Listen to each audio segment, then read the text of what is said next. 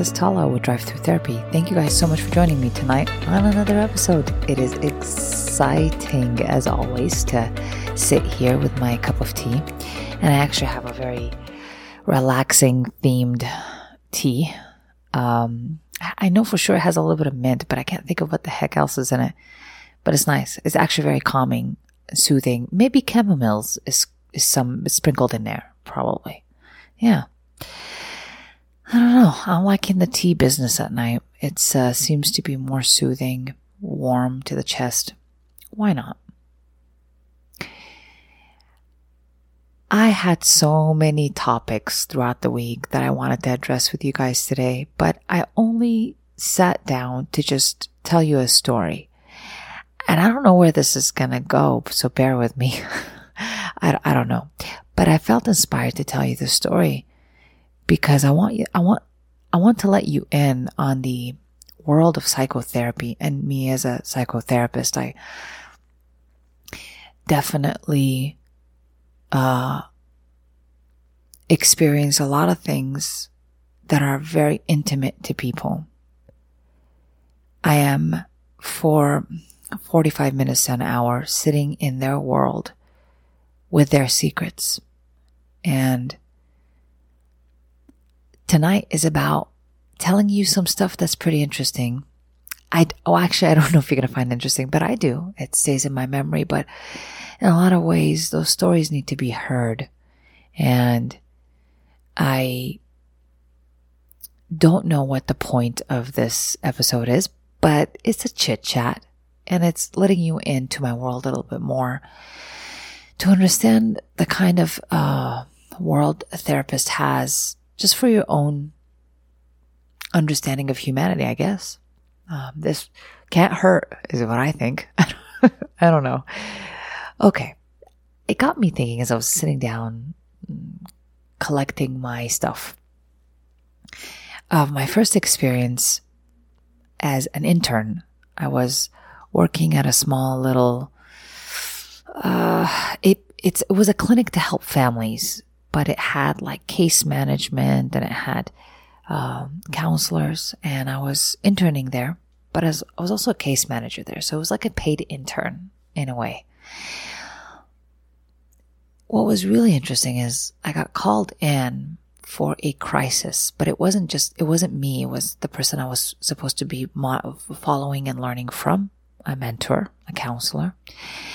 And I walk into this conference room and there was a woman sitting down next to a child, a female.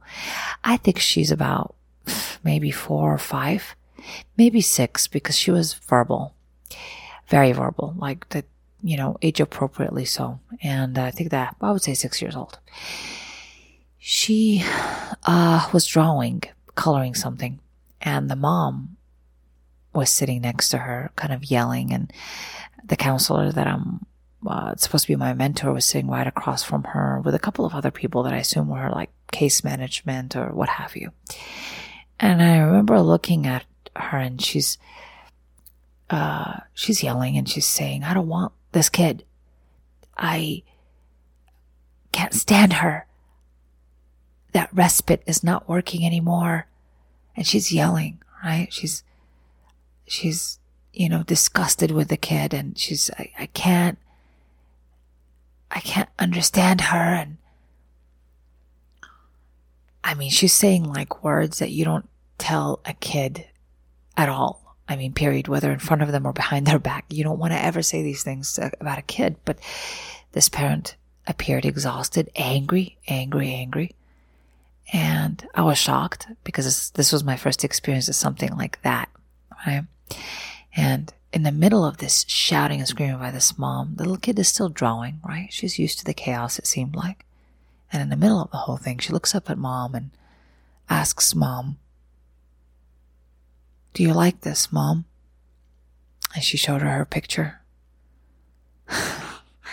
I'm sure that the kid heard everything. She heard everything like kids do. They hear everything. And they remember everything.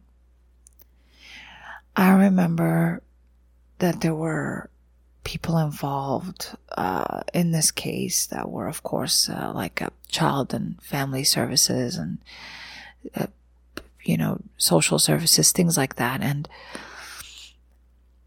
because this child was, you know, physically abused, she had mar- marks or lashings on her little back. And I remember. I remember I was one of her case managers. I was fine. I was assigned to her after that. And, um, part of my job was to meet with her, do activities with her. And she was such a charming kid, you know, so innocent. She didn't know any different. She didn't know that her life that she was living was not kind or compassionate to her. Not yet. She didn't. She experienced fun in the moment. And I didn't have many resources. It was a, a small area that I was giving the service to and, and, um, I took her to a friend of mine that worked at a department store and she was a makeup, uh, a person. I guess she worked on one of the counters and and I asked her for this favor and I said, can you just, you know, make her feel, feel special? And I remember taking the kiddo and she sat down and she's smiling and I, and the, my friend who's doing the makeup, but she wasn't really, she was just cleaning her face and with this very soft cotton and she was pampering her, you know, just cleaning her face, putting some lotions on it and everything. And the little kid smiling looks up at me and says, I feel like a princess. and I smiled back and I shook my head and yeah, yeah, little girl, you are a princess. But I'm afraid she wasn't treated like one, you know? I got to learn a lot from that case. I didn't get to keep her for long, unfortunately. She was so lovely. She was so lovely. It turned out that she was, um, of course, sexually abused and was sexually abusing probably one of her brothers, I think it was at the time. And the mother was also highly sexually abused when she was a kid. And, and ironically, get this, the kid looked a lot like her mom. It was so interesting. She looked a lot like her mom.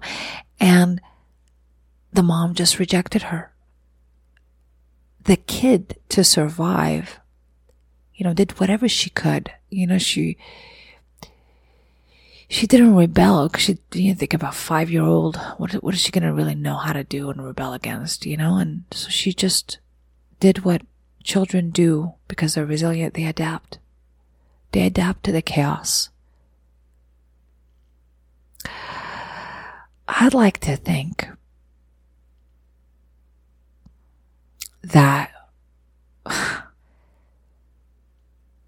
she's probably in her 20s now or very close to them. And that she's doing something great because she deserves it. That she's found her healing and hasn't repeated the cycle of abuse and neglect and harm and hurt. But the reality of it, my friends, is that we become our past, our pain. Unfortunately, many, many of us will carry on the past as our identity it will limit us. We will retrieve it not because it's good for us or it's real, but we will retrieve the memories of the past and use them because they are effortless. We have them.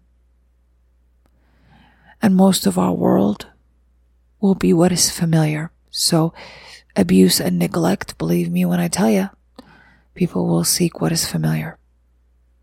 They will be attracted or drawn to it even if it's toxic. I'd like to think that somehow that kid would get the ultimate justice of getting healing, of living beyond her past.